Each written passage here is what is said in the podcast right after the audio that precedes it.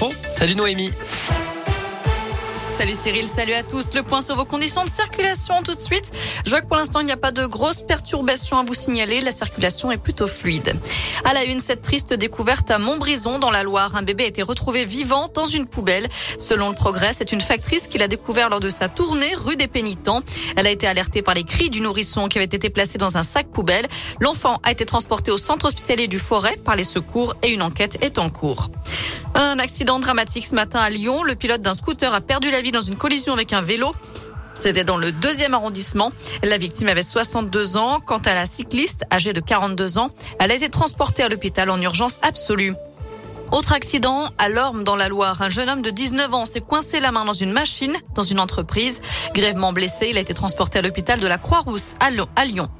Et puis toujours à la page des faits divers, cet incendie à Maringue dans le Puy-de-Dôme. Un bâtiment de stockage de matériel de maçonnerie a été détruit ce matin. La maison attenante, elle a été endommagée, mais le rez-de-chaussée était préservé des flammes. On ignore pour le moment l'origine du sinistre. Personne n'a été blessé. Seules deux personnes ont été légèrement intoxiquées par les fumées, mais elles sont restées sur place.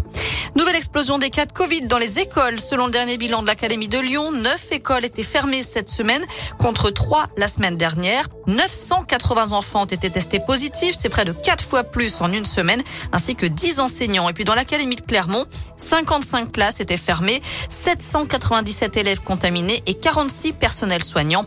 Pour rappel, à partir de lundi, les élèves ne seront plus obligés de porter le masque en classe. Un coup de pouce face à la flambée des prix de l'énergie. Le groupe stéphanois Casino propose jusqu'à demain le carburant à 1 euro le litre pour 100 euros d'achat en magasin. Des dizaines de magasins sont concernés dans la région. Et d'ailleurs, bonne nouvelle, les prix du carburant vont arrêter de grimper. Ils vont même baisser d'après le patron des magasins Leclerc. Michel-Édouard Leclerc affirme que le litre de gasoil coûtera 35 centimes de moins à partir de lundi dans les stations-service de son groupe.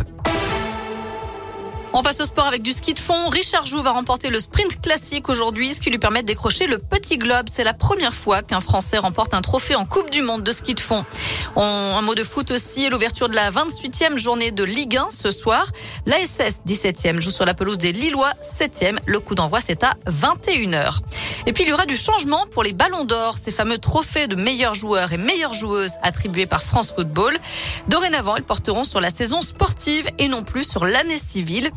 Le magazine annonce aussi que le jury du ballon d'or sera resserré et les critères d'attribution seront plus clairs. Voilà, vous savez tout pour l'essentiel de l'actu. On jette un œil à la météo. Pour cet après-midi, encore beaucoup de grisailles, beaucoup de vent aussi avec des rafales allant jusqu'à 65 voire 70 km heure dans la région.